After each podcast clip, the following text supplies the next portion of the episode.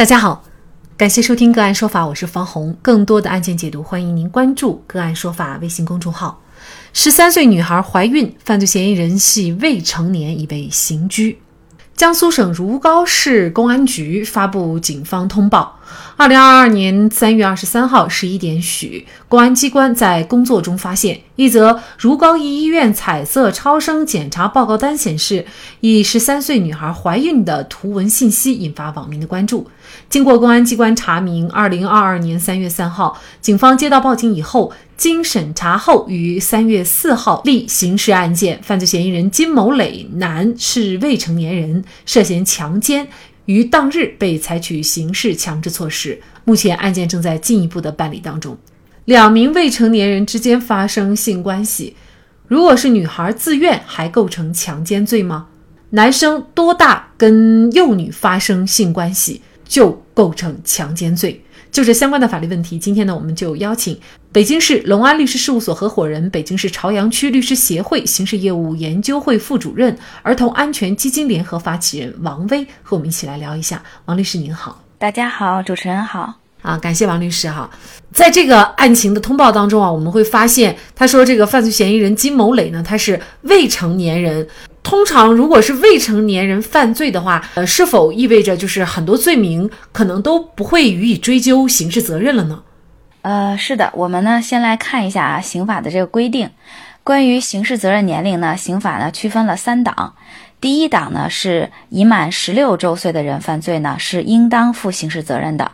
第二档是已满十四周岁。不满十六周岁的人，如果呢犯了故意杀人、故意伤害致人重伤或者死亡、强奸、抢劫、贩卖毒品、放火、爆炸、投放危险物质罪的，应当负刑事责任。也就是说呢，对于已经满十四周岁，但是呢不满十六周岁的人，只有啊对几种特定的犯罪行为需要承担刑事责任。第三档是对已满十二周岁，但是呢不满十四周岁的人，如果呢犯故意杀人、故意伤害罪，致人死亡，或者呢是以特别残忍的手段致人重伤，造成严重残疾，情节恶劣，经最高人民检察院核准追诉的，应当负刑事责任。这是刑法的一个新变化，下调了刑事责任年龄。但是呢，对于已满十二周岁不满十四周岁的人，只有几种特定犯罪，而且啊，必须经过最高人民检察院核准追诉的，才要负刑事责任。那为什么会有这个区分呢？这个也是经过多种维度的考量的。已经满十六周岁的人，他们的体力和智力呢，已经发展到了一定的程度，并且啊，已经有了一定的社会知识，已经具有了分辨是非善恶的能力，因此呢。就应当要求他们呢，对自己的一切犯罪行为来承担法律责任。已满十四周岁不满十六周岁的人，一般呢有了一定的识别能力，但是啊，由于年龄还比较小，智力发育呢还不够完善，也缺乏相关的社会知识。还不具有完全识别和控制自己行为的能力，因此呢，他们负刑事责任的范围呢，应当受他们刑事责任能力的一个限制，不能要求他们对一切犯罪都负刑事责任。已经满十二周岁不满十四周岁的人呢，识别能力更是有限，对于控制自己行为的能力啊更低，所以只规定他们在特定的情形下，经过特别的程序，才应当负刑事责任。嗯，那本案当中，既然这个金某磊他是因为涉嫌强奸被采取了刑事强制措施，也就是说，他可能的年龄就是十四周岁以上，十四周岁以下应该就不需要追究他的刑事责任了。呃，然后呢，又是未成年人，那可能就是在十六周岁以下，是不是在这样的一个年龄才呃有可能被刑事拘留呢？啊，是这样的，刚才啊。对于已经满十四周岁不满十六周岁的人，犯强奸罪的，是应当负刑事责任的。那么，警方在通报中呢说金某磊是未成年人，所以啊，我们目前可以推断金某磊呢是已经年满十四周岁的未成年人。那其实现在你要说十四周岁以上的未成年人都是中学生了啊，这样的一些年龄阶段的孩子谈恋爱，其实情况也还是比较普遍的。那么假设两个人是自愿发生关系的话，男孩儿也构成强奸罪吗？呃，是这样的，我们刑法啊第二百三十六条有明确的规定，什么是强奸罪呢？是指以暴力、胁迫或者是其他手段来强奸妇女的，就是强奸罪，处三年以上十年以下的有期徒刑。那么奸淫不满十四周岁的幼女的，以强奸罪论，而且呢是从重处罚。因为幼女啊，就是不满十四周岁的幼女呢，她的身体发育尚不成熟，而且啊非常欠缺自我保护的能力，所以呢，为了加强对幼女的保护，刑法专门规定了奸淫幼女的犯罪。奸淫幼女呢，主要是指以与不满十四周岁的幼女发生性关系的行为，所以奸淫幼女呢，不论幼女是否同意，都构成强奸罪。构成这个强奸罪啊，尤其是奸淫幼女，需要两个条件。第一个啊是被害人必须是不满十四周岁的幼女；第二个呢是必须具有奸淫幼女的行为。所以啊，不论是否是恋爱关系，也不论幼女是否同意，只要是与幼女发生了性关系，那么就构成了强奸罪。那如果是这样来理解的话，很多这样的少男少女，他在就是十四五岁这个阶段，然后呢，去跟不满十四岁的女孩发生关系，即便两个人是谈恋爱，似乎是你情我愿的，其实已经都是涉嫌犯罪吗？是的，只要是与不满十四周岁的幼女发生性行为啊，这个不管他是否是同意啊，都是构成强奸罪的。嗯，其实，在这方面啊，应该还是有一定的争议的。比如说，有一些法律人士就认为啊，初中生两个初中生谈恋爱，那么你情我愿，又没有多大的社会危害性，那像这种情况就不应该定罪。您怎么看这个问题呢？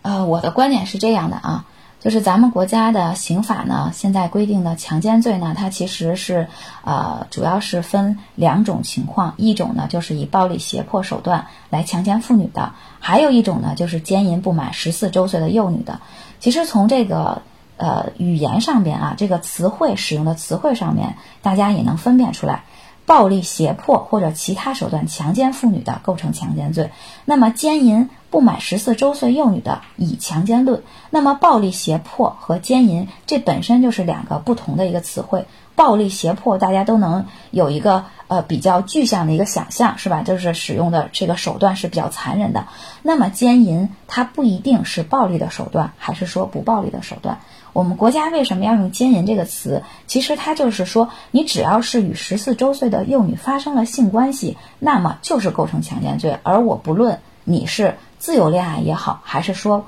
啊不是自由恋爱也好，那为什么要这么做呢？是因为很多不满十四周岁的幼女啊，就是刚才主持人也说过，就是她的身体可能已经比较成熟了。那么现在小孩都早熟嘛，但是她的心理年心理年龄其实是非常小的，她无法分辨。我跟你是不是自愿，就是自由恋爱？我可能喜欢你啊，你可能也喜欢我，但是我是不是自愿跟你发生关系？这个对于一个十四不满十十四周岁的孩子来说啊，他判断起来是有难度的啊。这个发生关系啊，不是一个十三四岁的孩子能够去承受的，所以我们国家才要对不满十四周岁的幼女进行一个特别的保护啊。我不管你是不是自由恋爱，只要你跟他发生了性关系，那么就是构成犯罪。当然。可能有一些呃律师或者是学者的观点认为，就说呃这个自由恋爱对吧？十三四岁也没有什么社会危害性啊，那么这种的话就就是不是不构成犯罪或者不予处罚？我觉得我们要把是不是构成犯罪和是不是最后免予刑事处罚呢，做一个严格的区分。就是根据我们刑法典的规定，这个是很明确的，就是它就是构成犯罪了，这个非常清楚。当然，在量刑的时候又是另外一种情况。那么在量刑的时候，可能会考虑他们两个人确实是自由恋爱，他们两个人感情基础比较好。那可能还要考虑的就是这个女生对这个男生可以谅解。那么还有呢，就是男生这个认罪认罚的态度比较好。那么出于挽救这个未成年人的情况来看的话，有可能啊，最后会到免予免予刑事处罚的这个结果。那么这个是量刑的问题，但是构不构成犯罪啊？这个是非常。坚定的，非常坚决的，我们刑法规定的是非常明确的。还有一层的意思是什么呢？就是如果说啊，对于不满十四周岁的幼女，因为她这个年龄本身分辨能力比较小，如果说区分你是自由恋爱发生，那就不构成强奸罪；而你不是自由恋爱发生，那就构成强奸罪。那么会导致什么情况呢？可能会导致大量的这种用钱啊、金钱来购买啊这个幼女。承认自己是自愿发生关系的这种行为。那么这种情况会非常非常的普遍。那么幼女本身又小，她又没有分辨能力，而且对于这个不满十四周岁的未成年幼女的这个犯罪行为，往往还发生在哪？发生在农村，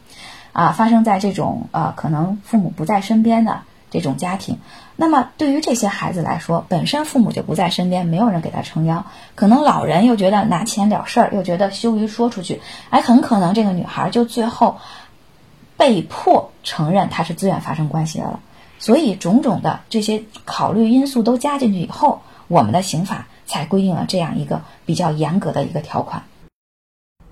嗯，所以在这里呢。我们就是要提醒大家，尤其是家长哈，就是一定要告诉孩子，因为现在我们的性教育应该说还是比较落后的，嗯，不仅在这方面落后，那么在法律意识上更是落后。可能很多家长也不知道，就是两个孩子他自己你情我愿的发生关系，居居然呢，呃，男方啊会涉嫌犯罪啊，是的，呃，我们国家下调了这个刑事责任年龄以后啊。很多人呢都认为说这个刑事责任年龄是不是都下调到十二周岁了？这个是好多人的一个误解，也有好多家长啊在给孩子进行教育的时候，我听到有的家长就说说啊，你今天已经年满十二周岁了，那么你要注意你的行为，你的行为有可能啊就涉嫌犯罪了，有可能有一天就抓进去了。其实啊，这种过度的恐吓恐吓孩子其实也是不对的，我们要给他一个正确的引导。就是在十二周岁到十四周岁期间，什么样的犯罪行为是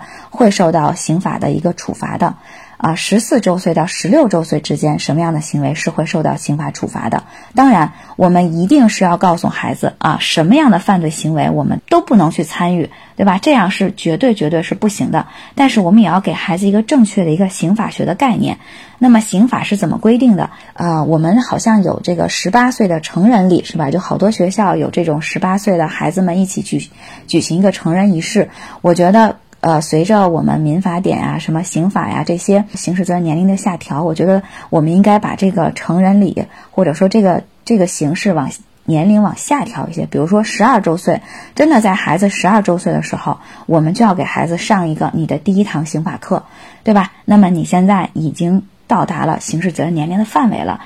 我们应该怎么办？刑法是怎么规定的，对吧？到十四周岁的时候，我们可以给孩子上他的第二堂刑法课，啊，再根据他的年龄进行一个更多的一个，就是让他对刑法学的知识的一个理解。我觉得这个是非常非常重要的。那么，尤其是很多家长对于女孩子的这个保护啊，还是。有些不足的，尤其是上初中的女孩子。那么上初中的女孩子，现在很多孩子长得都比较的成熟啊，十三四岁可能已经看起来像十七八岁了啊。不管是身体的发育，还是说长相啊、身高方面，都可能看不出来她只有十三周岁了。那么，所以这些女孩子家长更要去注意，对吧？你不要说，哎，我们家孩子都一米七了，都长得很高了，我不用去接送他了，这真的不行。啊，孩子永远是孩子，孩子我们还是要对他进行一些特殊的保护，尤其是对于很多女孩子，要告诉她什么行为可以，什么行为是坚决不可以的。如果真的发生了性行为，那么有可能会导致怀孕。如果导致怀孕的话，会对自己的身体造成非常非常大的损害。我觉得我们很多家长真的在孩子十二周岁的时候就可以给孩子讲他的第一堂。就是我们的性教育课也好，还是说是我们的刑法学课也好，我们应该给他就是开展这样的家庭教育。那其实无论是法律知识还是性保护方面的知识，家长和学校都应该及时的引导和教育。孩子一失足成千古恨，这背后和咱们家长正面引导有着非常重要的关系。好，在这里再一次感谢北京市朝阳区律师协会刑事业务研究会副主任、北京市隆安律师事务所合伙人、儿童安全基金联合发起人王威律师。那更多的案件解读，欢迎大家关注我们“个案说法”的微信公众号。另外，您有一些法律问题需要咨询，都欢迎您添加幺五九七四八二七四六七这部手机号的微信号向我们进行咨询，我们会将您的问题转给我们专业资深的律师进行解答。好，感谢您的收听，我们下期节目再见。